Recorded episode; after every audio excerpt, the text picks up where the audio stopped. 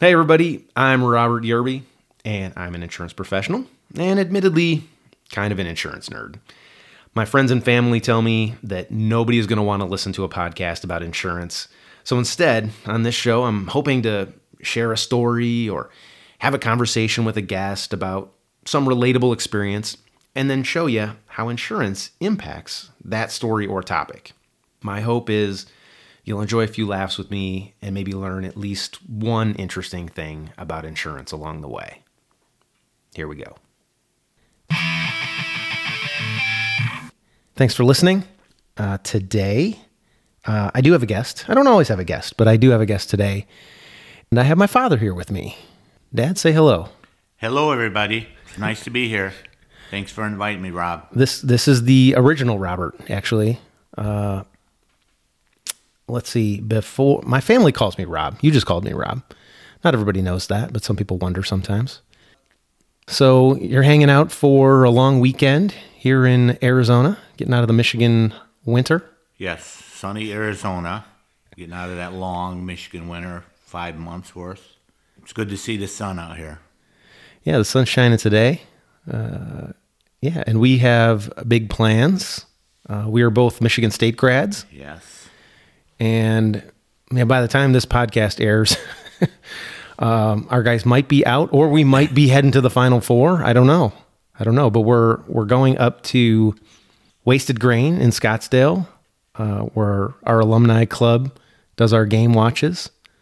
So shout out to uh, another Robert up at Wasted Grain, who's nice enough to open early for us all to get rowdy on a Thursday afternoon and watch the Spartans play.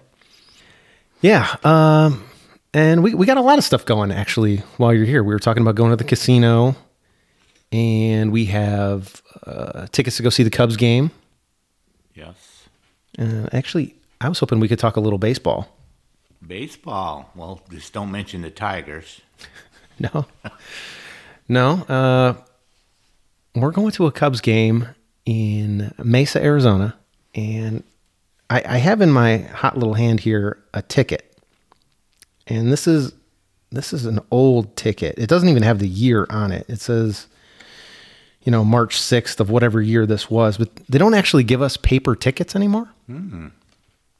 Everything's electronic. Virtual on your phones. Yeah, you have to download an app, and the tickets are in the app. And if you didn't understand apps, I don't know what you do. Yeah, exactly.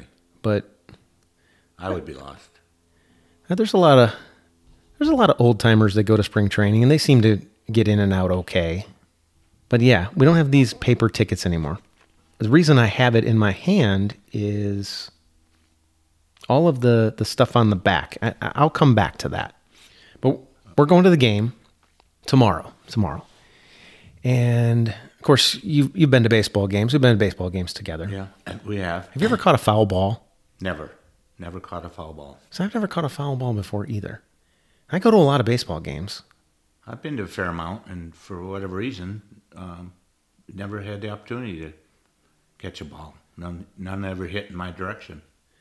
Okay, so I'll, I'll point this out when we go, but where we sit, um, my my seats are kind of like on the they're kind of behind the on deck circle where the Cubs dugout is, and of course there's netting now. Yeah. right, right back where we are.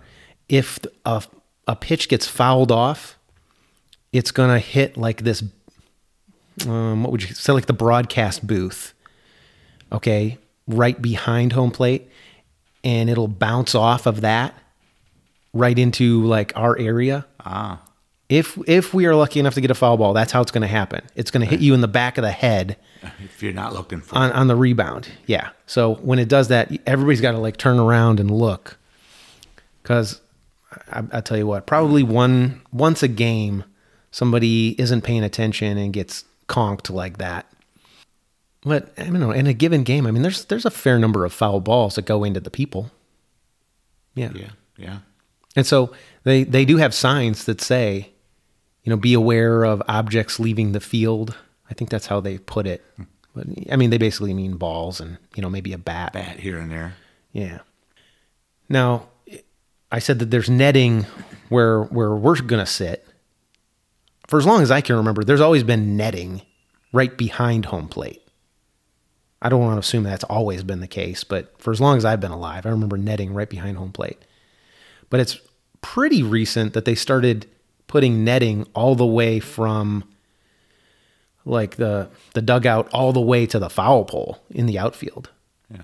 I don't know if have you been to a game where they had the netting that far? I haven't been to one that's been that far, but I, I have seen it where it's pretty much down third baseline and first baseline for a ways. Yeah, like they started covering up the the seats behind the dugout maybe like six seven years ago. I know, my my sense of time is you know uh, pretty pretty wacky. I mean, if I say something happened uh, two years ago, it could have been three months ago. It could have been twenty eight years ago. So, uh, but I'm guessing six seven years ago they started going all the way to the dugouts. So I used to have seats that were like right there uh, past third base, about where the netting went and stopped. Mm-hmm. And I always like to not have seats with nets in front of me. I figure, you know, I'm not bringing toddlers to the game. I I'm not getting hammered to where I can't pay attention. I'm not on my phone. Like I, I go to watch baseball. I really do. So when somebody's up to bat, like I'm I'm watching for that foul ball. And I don't know that I'm I'm hoping a screaming line drive, you know, is gonna come at my head. I, I don't think that's what I want. But I'd be ready for it. And I also think I'm probably the type that would get out of the way, not try and catch, you know, a ball coming at me at 95 miles an hour with my bare hands. Anyway, it's never happened. I don't have to worry about it because now they have nets and it goes all the way to the foul pole in every major league park. Hmm. Well, it actually says on the back of this ticket something about this. And, and I thought I would just read to you real fast. Uh, warning, and this is all in bold.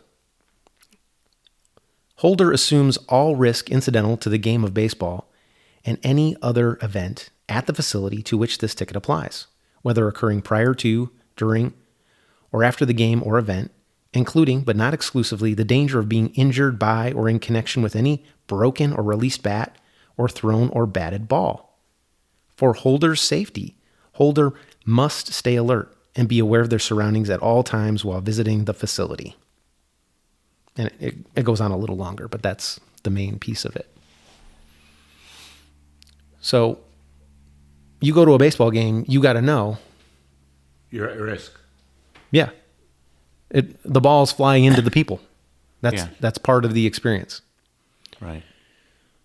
So, do you know how many times Major League Baseball has successfully been sued by someone who was hurt by a batted ball or, or any object leaving the field? Say in the last hundred years, how many times do you think that's happened? I wouldn't think it it would happen that often. Um, maybe 20, 25 times total. In like a hundred years? Yeah. It's actually happened zero times in the last hundred years.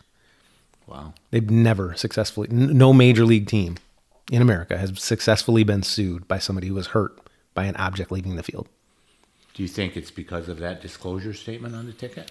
There's actually, and I'm, obviously I'm not an attorney, but there's a legal precedent from a hundred something years ago, and it defined the baseball rule. They refer to it as the baseball rule. You go to a baseball game, you understand, even if they hadn't put this on the ticket, uh, you you understand this is an an event or activity where you are taking a risk because objects leave the field.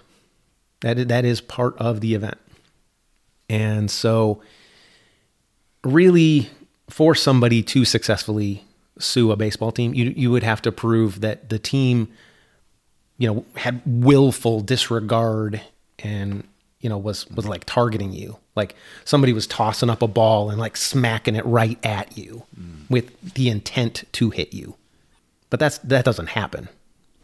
You know, we're we're just we're playing the game and we're we're doing it for the fans that are watching. So that that I think that is remarkable. For as as many people as have been hit and injured, Right. because because that number, I, I guess I don't have that at my fingertips, but there's probably, pro, well, excuse excuse me, I should say prior to the netting going all the way to the foul pole. In a typical major league season, there were about 2,000 to 3,000 people that were injured every year by objects leaving the field. So, I mean, that's a big number That is a big number. Uh, relative to the total number of games played. You know, 162 games times you know 30 teams. I mean, that's a lot of games, and there's a lot of balls that go screaming into the people. I, I don't know, but 2,000 people getting hurt—that's a lot of people. It's a lot of people. Now, it's not to say that teams don't offer some compensation to somebody. They don't offer medical assistance. You know, they do, but as far as successfully being sued, that doesn't happen. So let me ask you this: Is is is that true with other athletic events, like may say be, be hockey, where you would have that understanding that you go there and you're at your own risk if you get hit by a puck or a stick that breaks and flies into the crowd? Yes. Yes, absolutely. I don't know if you would remember this, but I got a puck at a Blackhawks game when I was in uh, maybe ninth grade. Like we were there for them practicing, warming up. And yeah, I, I, I had nachos or something and it hit my nachos and the nachos just kind of like exploded when the puck hit it. So like cheese and stuff all over me for the whole game. Oh no, I don't remember that specifically, but it's interesting. and I had that puck for the longest time too. But yes, that that principle you know ap- applies to a lot of activities that we would go to. Right. Yeah, I'm trying to think of what else you know we might go to that would have something inherently dangerous to it. I've never been to a rodeo. I guess they don't have stuff flying up, but yeah, football and basketball you tend to not have stuff flying into the, into the people. But maybe maybe if you if you got Spike Lee seats and you know somebody goes tumbling into you, Right, crashing into you. you know, you wanted to sit right there next to everybody. There you go. I mean, sometimes people go the the players that is they go um, after balls that are going out of bounds and they they could hit somebody and those are big big big, dudes, right? Right. Yeah. I, I don't sit courtside very often. I did sit uh, right behind the visitors bench at a Bulls game once, and I knew, I knew who was on the visiting team. I want to say it was the Nets, but it, it probably doesn't matter. My recollection was, whatever the visiting team was, they had Shannon Brown, former Mich- Michigan State star, on the team. And so I wanted to sit behind the visitors bench because I wanted to watch Shannon Brown. I think, and, and I, I feel like my um, my fact checker is right now looking up the Nets roster from when would this have been? Like 2011, 2012, something like that, to see who was on the roster. I, I, I want to say Shannon Brown got traded like two days before the game, and I already bought the tickets. and it turned out Maurice Ager, also Michigan State Spartan, was on the on that same team. But he didn't play. Like he didn't get much playing time at all, which was perfect because I mean, I guess it was perfect. He was going to be sitting like right in front of me. My seats were at the very end of the bench, like in the corner where like the team would be going into the tunnel. So I'm not sitting behind the head coach. I'm not sitting behind, you know, the the starters when they're resting. I'm sitting behind like the the scrubs, the guys that don't play. Which turned out to be I mean, Maurice Ager was one of those guys. So he's sitting like three or four seats to my left most of the game, and he doesn't really get in. But uh, me and my buddy, we're drinking at the game. So by the end of the game, either either the Bulls were way up or the other team was way up. It was a blowout, one way or the other. And so I, I'm drinking a little bit, and maybe more than a little bit. And I started, I started going, put Ager in, put Ager in, just, just like loud enough that I thought like the the head coach could hear me, because I, again it was a blowout. So halfway through the fourth quarter, people are leaving. And I was pretty sure the, the coach could hear me, and I knew Ager could hear me. So, yeah, put Ager in. And now, eh, you know, like nobody's nobody's stopping me at this point. Nobody's like, "Hey, settle down." Nobody cares at that point. And and so now I'm emboldened. Yeah. All right, cool. So it gets louder. Like, put Ager in. and finally, I'm thinking there's like four minutes left in the game. And the head coach, he turns and he says, Mo, you're in. Or I mean something like that. But he called him Mo. I remember that. And so Ager pops up, heads to the scorer's table, and he gets in. And, and my recollection is he scored eight points like like that. He hit two threes and then he drove to the basket, hit two free throws. And when he hit that first three, it was kind of like right in front of us. And I, I mean, I popped up and I was like, "Yeah, go green!" and I, I'm, I'm half expecting that he's going to turn and point at me or wink or something, be like, "Yeah." no, I get nothing. He doesn't look my direction at all. And he came down again. He hit another three from like the same spot, and I'm going nuts. And of course, it's it's a blowout. Like nobody's calling a timeout to stop this streak or anything, cool them off. They just keep going. They keep going. Well, I figure, you know, at, at the timeout or, or the game ended or whatever, I figure I'm going to get some kind of acknowledgement from Ager. I'm, I'm yelling go green. I had a Michigan State hat on too, like bright green and white. Uh, I got nothing, and I was so disappointed. Yeah, I guess that's the end of that story. That wasn't that wasn't that interesting of a story. But uh, Yeah, you would have think that he'd have winked at you or something. Thanks for helping me get into the game. yeah, or a go white. I mean something. Yeah, go white. Yeah. something, man. Anyway, uh, I didn't get anybody, you know, flying into the people at me then either. I was I was one row back. Hmm. Well, so you and I, we, we we're not basketball players, we're not baseball players, um, but we do golf sometimes, and you've seen me golf.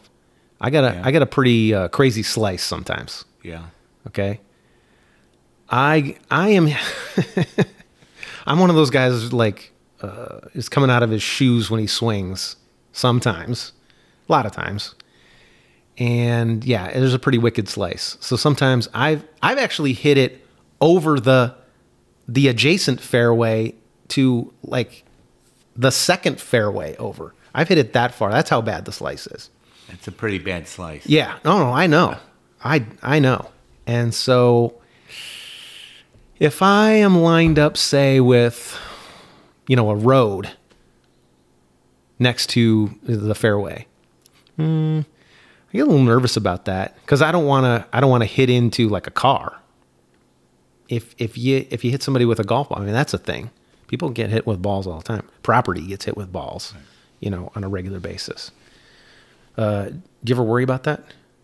Uh, I, I worry about it right now because I, I happen to live on a golf course Oh yeah. and I'm a, only about probably 50 to 60 yards away from the tee off on on the um, 15th hole.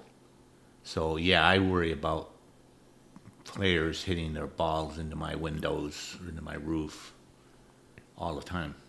It, it hasn't happened very often, but it has happened. They've hit hit the side of the house. They haven't hit any windows, but they've hit the side of the house and the roof um, with with teeing off on the 15th hole. Yeah, I'd forgotten about that. Yeah, you do live on a golf course, and and you've got you know balls in your yard every so often. Yeah, that's yeah, that's something. So if, if you're sitting out on uh, your your balcony, you watch you know them teeing off, and and I don't know, maybe make sure they're not going to like hit you in the back of the head or something. Yeah, yeah. I, I'm curious as to see what how where they're going to hit it and where it's going to land. So Okay, so this is interesting to me. So if they did, you know, hit your window, let's say break your window, or hit you, and I don't know, hurt you or one of your guests, do you know how that liability works?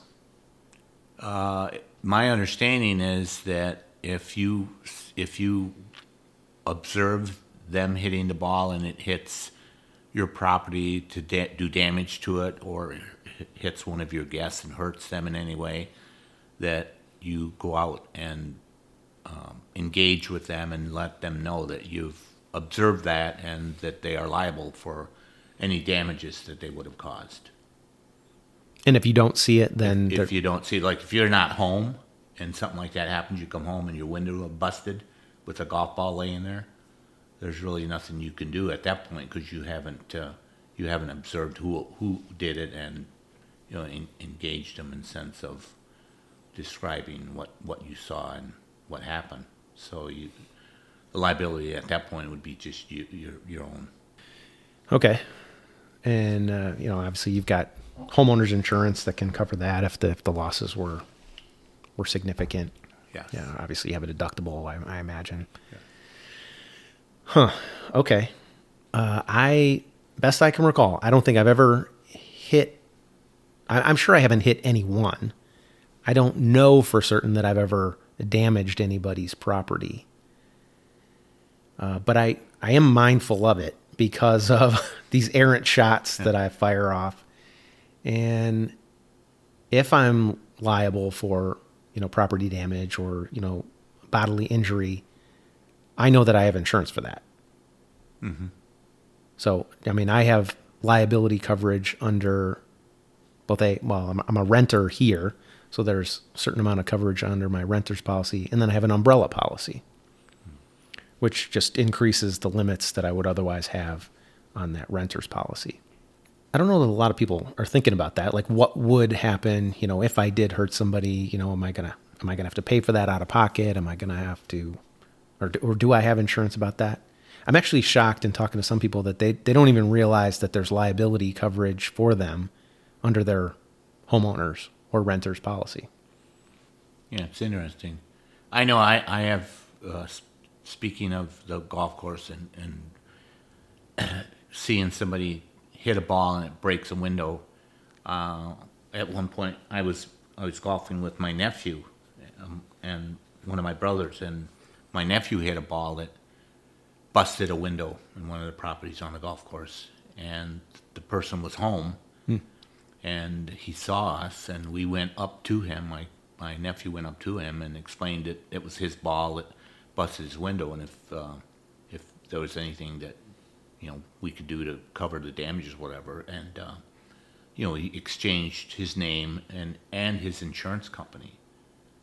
So I, at that point I think he probably knew that he had some kind of coverage for that and, and he was liable for it because the guy had had seen it happen and and um, so, uh, you know, I, I do know that it exists, and at that point, the guy had uh, had saw it, and he gave, he exchanged his insurance information and told him he'd cover whatever whatever damage was done. Yeah, yeah. Yeah, and obviously, uh, the best of my knowledge, there's no in- insurance companies that are asking, you know, if you play golf or, or how good you are. But this is a lot of people play golf. This Yeah. this is something that can happen. And you know, whatever activities you might be involved in. I mean, sometimes just stuff happens, accidents happen, and that's kind of like why you have that liability coverage uh, on a renters or homeowners, and and you know sometimes damage can be significant. So that's that's one of the reasons why hey people get umbrella policies. But yeah, um, okay. Well, I've I've never had a, a loss of any kind on a liability policy. Uh, knock on wood, right? Knock on wood. All right. So, and and hopefully we'll go to the game. Uh, nobody's going to be hit or injured by any balls. Maybe we'll have one land softly in our lap on the rebound as it bangs off the broadcast booth, Right. and we'll get a little souvenir. We'll get a souvenir. That would be great. Cool. All right. Well, thanks for joining me. That was one interesting thing about insurance. A uh, if you like the podcast, rate it. Leave us a leave us a good review. Tell your buddies. And if you're looking for insurance continuing education because you're a, a licensed producer or adjuster, you can check out our live webinar courses at bmfce.com. All right. Thanks. Thank you.